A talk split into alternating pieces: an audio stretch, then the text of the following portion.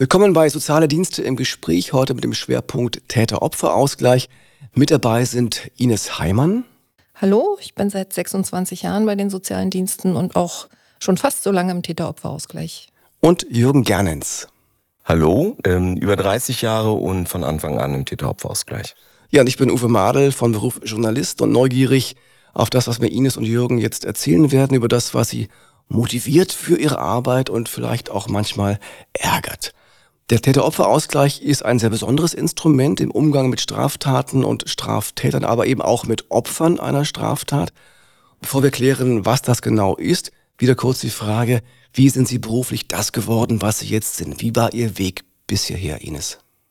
Ja, ich habe noch, als es noch den Osten Deutschlands gab, ähm, getrennt äh, Beruf mit Abitur gemacht und habe dann ähm, fast im ersten Jahrgang ähm, Sozialarbeit studiert in, in Cottbus und bin dann erstmal in die sozialen Dienste der Justiz eingetreten und habe quasi dann sofort ähm, die Ausbildung als Mediatorin gemacht und arbeite seitdem im Täter-Opfer-Ausgleich, was ganz schön lange ist. Und ich habe bei Jürgen meine Ausbildung gemacht, äh, wofür ich immer noch sehr dankbar bin, weil das mir echt viel gegeben hat. Und seitdem arbeiten wir auch immer wieder mal gern zusammen. Klar, und Jürgen, Sie haben den Täter-Opfer-Ausgleich in Brandenburg quasi mit aufgebaut. Wie war Ihr Weg? Ein bisschen Zickzack, auch äh, Berufsausbildung mit Abitur. Das finde ich ganz interessant. Schiffselektroniker von Hause aus, dann nochmal Krankenpfleger gelernt und dann zu DDR-Zeiten ein kirchliches Studium. Dann bin ich ähm, in der Gethsemane-Gemeinde in Berlin gelandet und da ging es eigentlich regelmäßig um Ausgleich zwischen den verschiedensten Leuten, gerade in der DDR. Und dann haben wir nachwendig ein Projekt gemacht mit Rockbands, rechte und linke Rockbands. Das kann man heute alles nicht mehr machen und haben gesagt, die sollen gemeinsam auftreten in Gethsemane und sollen über die Musik den Versuch unternehmen, sich anzunähern, was auch geklappt hat. Und dann gab es noch zwei, drei andere Projekte und dann wechselte ich nach Brandenburg und habe dann von Anfang an eigentlich den Täter-Opfer-Ausgleich aufgebaut als ein Pilotprojekt. Und ja, und es hat ganz gut geklappt und wurde als Fachbereich übernommen. Was hat Sie gereizt, Ines, an diesem Berufsbild, auch Mediator für Strafrecht, Täter-Opfer-Ausgleich, außer dass Sie bei Jürgen die Chance hatten zu lernen? Zunächst erstmal, dass man nicht wie im Gerichtssaal äh, Beschuldigten, also wir sagen nicht Täter und Opfer, weil an, bei uns oder zu uns kommen sie nach der Anzeige und es sind also noch nicht Täter. Dafür muss man verurteilt sein. Deswegen sagen wir Beschuldigter und Geschädigter. Ähm, gereizt hat mich vor allem, dass ich beide an einem Tisch haben kann, wenn sie dazu bereit sind. Das ist freiwillig. Aber wenn Sie sich dazu entscheiden, können Sie am Konflikt gemeinsam arbeiten und können sich gegenseitig zuhören und ähm, auch eine Lösung finden, die Ihren Vorstellungen entspricht. Im Gerichtssaal wird ein Urteil gesprochen. Da haben Sie wenig Mitspracherecht und insofern haben Sie beide die Chance, den Konflikt hinter dem Konflikt zu sehen. Das ist oftmals ein anderer als der, der vorrangig angezeigt ist. Und ähm, auch zu gucken, was ist meine Motivation äh, dahinter gewesen, diese Straftat zu begehen. Aber der Geschädigte hat eben auch die Möglichkeit, seine Bedürfnisse mit einzubringen und manchmal auch Furcht zu verlieren vor dem, der die Tat begangen hat, also vor dem Beschuldigten, Dinge auszusprechen, Gefühle auszusprechen und ja, damit auch ein Stück, ähm, wie soll ich denn sagen, auch den inneren Frieden wieder zu finden, so will ich es mal vielleicht benennen. Jürgen, ist der Täter-Opfer-Ausgleich äh, für jede Art von Straftaten geeignet oder gibt es da Grenzen? Naja, also Frage zurück, wo äh, würden Sie sagen, da will ich keinen Täter-Opfer-Ausgleich haben? Also das ist eine Frage, die stelle ich mal in Raum, wenn das überhaupt geht. Äh, aus meiner Erfahrung würde ich sagen, jede Straftat ist geeignet. Ich nehme mal so äh, Wirtschaft und ähm, Umweltkriminalitätssachen raus, aber die Bandbreite geht vom Eierdieb bis zum ja, bis zum Bruder einer Ermordeten, ähm, der dem Täter gegenüber sitzen will. Das ist ein Fall, den Sie auch betreut haben. Können Sie uns kurz erzählen, worum es da ging? Ähm, na, es ging darum, dass eine junge Frau vor circa 25 Jahren ermordet worden ist. Eigentlich waren es drei Frauen. Ähm, man muss sagen, bestialisch vergewaltigt und ermordet worden sind also ein Serientäter und äh, der Bruder der einen wollte ähm, unbedingt ähm, auf den Vergewaltiger und Mörder nochmal in der JVA treffen, um Fragen beantwortet zu kriegen, die er in der Hauptverhandlung natürlich nicht beantwortet bekommen hat. Dann hat man mich eingeschaltet und wir haben dann insgesamt drei Vermittlungsgespräche geführt, äh, wo es um die Frage der Aufarbeitung und um ganz, finde ich, existenzielle Fragen ging. Was waren zum Beispiel die letzten äh, Wörter, bevor sie meine Schwester getötet haben und sowas. Und das war eine Form der Oral History für den ähm, Hinterbliebenen, um dann auch zu sagen, jetzt kann ich meinen Frieden in der Form damit machen, weil ich weiß, was zum Beispiel die letzten Worte waren. Es war natürlich auch die Frage, inwieweit jemand, der da reingeht und drinne ist, nicht wieder rauskommt. Und das war auch ein Thema, nämlich zu sagen, wenn sie Verantwortung übernehmen, dann bleiben sie auch da, wo sie sind und stellen keinen Antrag, wieder rauszukommen. Also ein ziemlich weites Ding. Darf ich noch was aufgreifen? Ja. Also ich finde das nochmal ganz wichtig, was Ines gesagt hat. Ähm, wenn man sich das deutsche ähm, Strafrechtssystem anguckt, jetzt sage ich es mal ein bisschen zugespitzt, veranschaulicht natürlich, ähm, dann kann man sagen, ein Opfer ist so lange interessant, bis der Richter sein Urteil fällen kann. So sehe ich das. Und ähm, erst äh, Mitte der 80er Jahre, Anfang der 90er hat das Opfer einen anderen Stellenwert auch im Strafprozess bekommen. Klar, was war bis dahin eher Beweismittel, ne, das Opfer? Also mhm. Es war ein Werkzeug dazu, um dahin zu kommen. Und manchmal wurde das Werkzeug ein bisschen fahrlässig behandelt, finde ich, oder liegen gelassen. Und das ist, glaube ich, der ganz neue Weg, ein Opfer klar zu machen. Du kannst hierher kommen und kannst, wenn du willst, ähm, aus deiner Rolle nämlich auf etwas zu reagieren, agieren. Und das ist ein ganz wichtiger Punkt. Lassen Sie uns das mal konkret machen auf einen Fall, dass eine Frau nachts auf der Straße überfallen worden, ihr ist die Handtasche geraubt worden, sie ist sogar gestürzt, hat sich verletzt. Der Täter, ein junger Mann, ist äh, verhaftet worden von der Polizei, konnte ermittelt werden.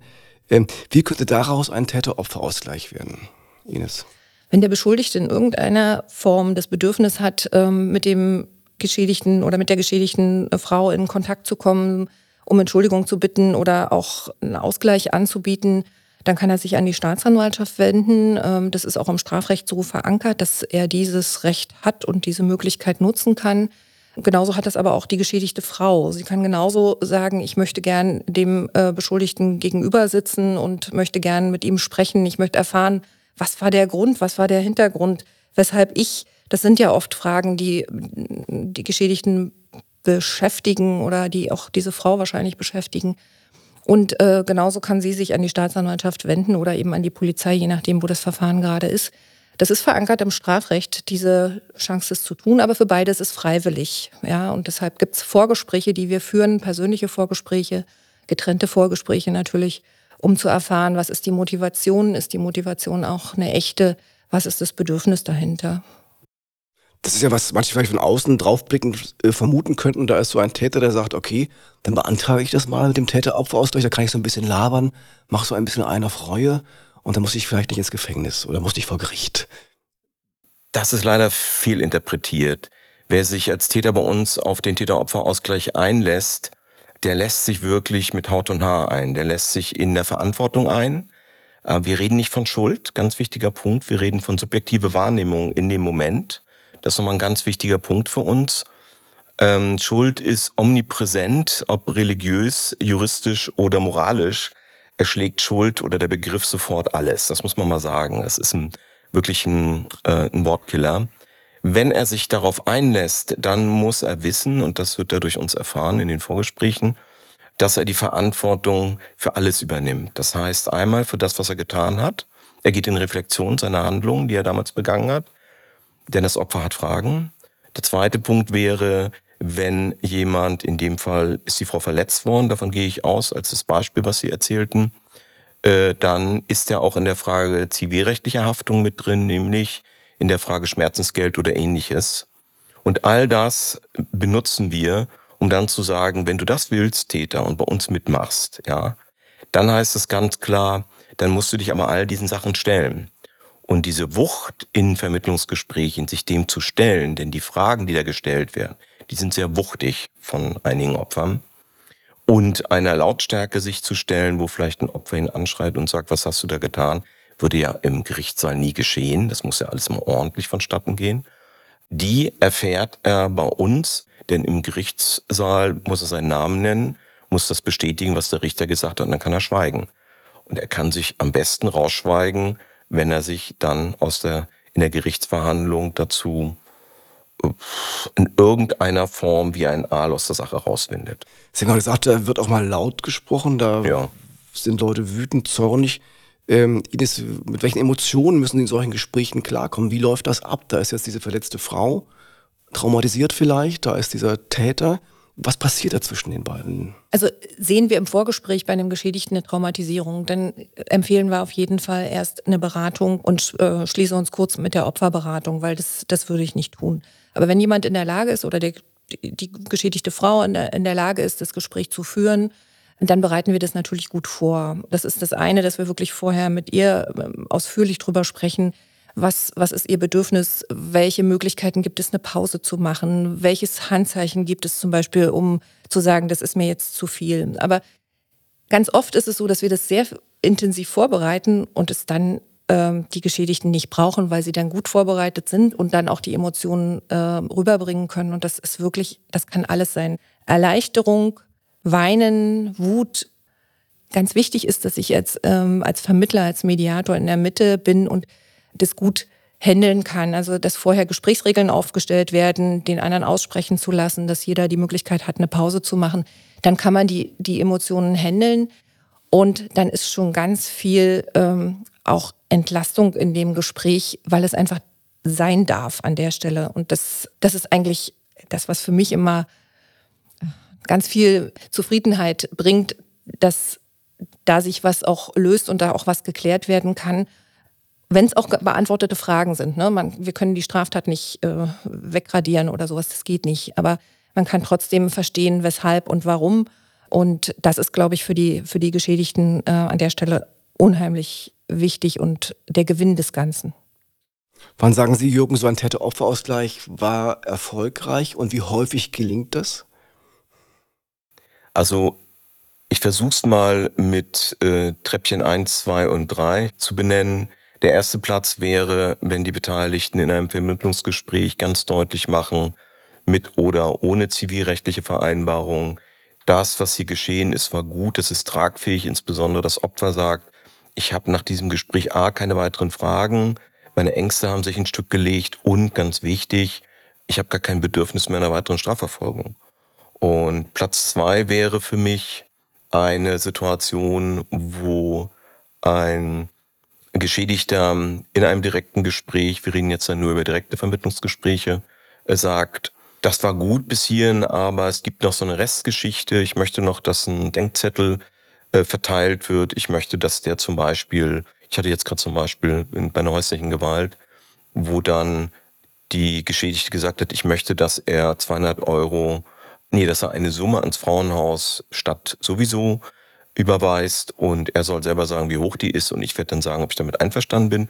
Und Platz drei ist, wenn zum Beispiel Opfer sagen, wir wollen kein direktes Vermittlungsgespräch, dann können wir beim Medium arbeiten, wir können Videoaufnahmen machen oder Tonbandaufnahmen und äh, können dann mit den Aufnahmen quasi eine Shuttle-Mediation machen, indem wir dem einen bitten, Fragen uns zu geben, die wir dem anderen stellen und dann in der Geschichten zum Beispiel die Antworten dieser Fragen wieder vorspielen und dadurch entsteht auch nochmal was. Das wäre Platz drei.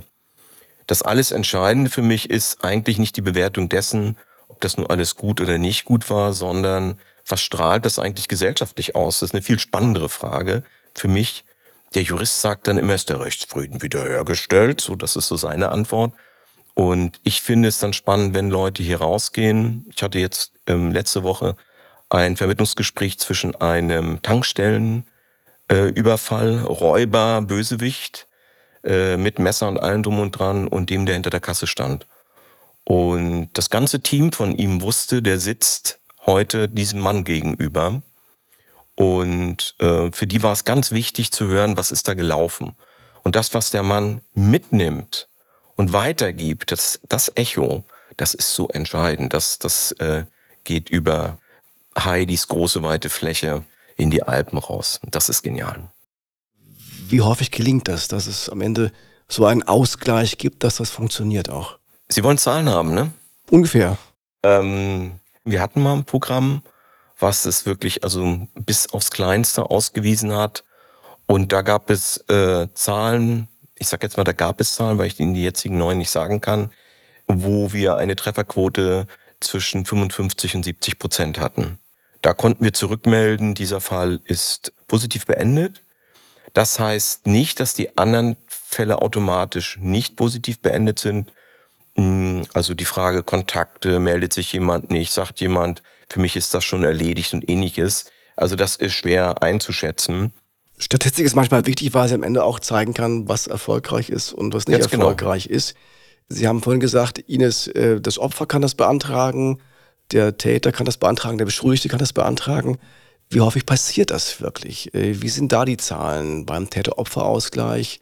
Ist das ein Instrument, was gern genutzt wird, was ausreichend genutzt wird aus Ihrer Sicht? Das kann ich erstmal ganz klar äh, beantworten mit Nein. Es könnte mehr genutzt werden. Wir haben auch über die Polizei schon versucht, eher quasi ähm, aufzuklären. Äh, eigentlich ist es schon auch ärgerlich, dass es nicht mehr wirksam in der Öffentlichkeit ist. Insbesondere auch für die Geschädigten äh, würde ich mir das wünschen, ähm, auch in der Schule, dass es vermittelt wird, dass jeder, egal wer eine Straftat begangen hat, hat die Möglichkeit, aktiv etwas zu tun, um die um seine Verantwortung da wahrzunehmen, als auch der Geschädigte, der sagen kann, ich möchte gern dem anderen gegenüber sitzen, ich möchte gern wissen, wer das war. Das könnte mehr genutzt werden, wenn es mehr publik wäre. Aber unsere Möglichkeiten sind begrenzt, personell auch in die Schulen zu gehen, auch äh, noch mit der Polizei zu sprechen. Aber äh, wir sind dran und wir hoffen da auch noch auf mehr äh, Öffentlichkeitsinformationen. Also Modern Times würde ich sagen, also ich finde, gerade verändert sich sehr viel. Und Modern Times heißt für mich auch natürlich, sich mal die Strukturen in der Justiz anzugucken. Und natürlich ist es so, ähm, das Zahlenwerk im Moment sieht so aus, 80 Prozent kriegen wir von der Staatsanwaltschaft vor Anklage. Ja. Ich glaube, es ist bei euch ähnlich. Ja. Ist okay. Ähm, ungefähr 10 Prozent sind Selbstmelder, Opfer und Täter, die zu uns kommen. Ungefähr 5 Prozent, bin hier schon bei 100, ähm, ungefähr 5 Prozent sind von Gerichten. Oder Rechtsanwälten. Mhm, oder Rechtsanwälten. Und dann gibt es noch Kleinprojekte oder innerhalb der sozialen Dienste wird ein Fall empfohlen. Vielleicht das zum Zahlenwerk. Was mir gerade noch einfällt, sind wirklich Leute, die Erfahrungen gemacht haben. Also Wohnungsgesellschaften mit Sachbeschädigungen, mit Graffitis oder so, die die Erfahrung gemacht haben, dass das schon mal sehr gut funktioniert hat und die dann die Möglichkeit nutzen und uns anrufen oder Städte und sagen, oh, können wir da nicht gemeinsam was machen, weil äh, die Täter sind bekannt ähm, und wir würden das gern klären wollen. Äh, also die nutzen das auch. Das würde ich nur mal einmal aufgreifen. Ich habe mit Modern Times, habe ich nicht vergessen. Ähm, das Entscheidende ist, und das merke ich immer wieder bei Leuten, die schon mal Kontakt mit der Justiz hatten, auch mit der Polizei, dass die sagen, wir verlassen uns nicht mehr auf diese Apparate, auf diese Systeme, weil die hinken nach und wir wollen etwas haben, wo wir eigeninitiatorisch etwas klären können. Und wenn die dann bei uns landen, dann ist es so, dass sie selber die Regeln bestimmen. Also sie sind ja selber diejenigen, die sagen, was will ich und was will ich nicht. Normalerweise sind sie fremdbestimmt, weil sie ihren Konflikt kriminalisiert haben. Das ist auch nochmal eine andere Frage. Und dann können die für sich entscheiden, was sie wollen und nicht wollen. Zeit, Termine, was genau, was ist eine gute Wiedergutmachung, wem will ich gegenübersetzen und ähnliches mehr. Und äh, ein ganz wichtiger Punkt dabei ist äh, der Zeitfaktor. Also wenn ich heutzutage zivilrechtlich gegen jemanden vorgehe, dann muss ich mal so richtig Zeit in die Hand nehmen und ich gehe in Vorleistung. Das geschieht bei uns nicht. Ich nenne es auch Crossover an der Stelle, weil es eine Möglichkeit gibt, schnell und effizient sind wir, ne? Wir sind es in einem Verfahren stattfindet. Ja, ja, ganz genau. Und wir können das dann bündeln und dann würde Zivilrecht mit reinkommen. Punkt. Modern Times. Die spannende Frage lautet, wer übt wann mit Justizmacht aus? Das finde ich ein ganz spannendes Thema.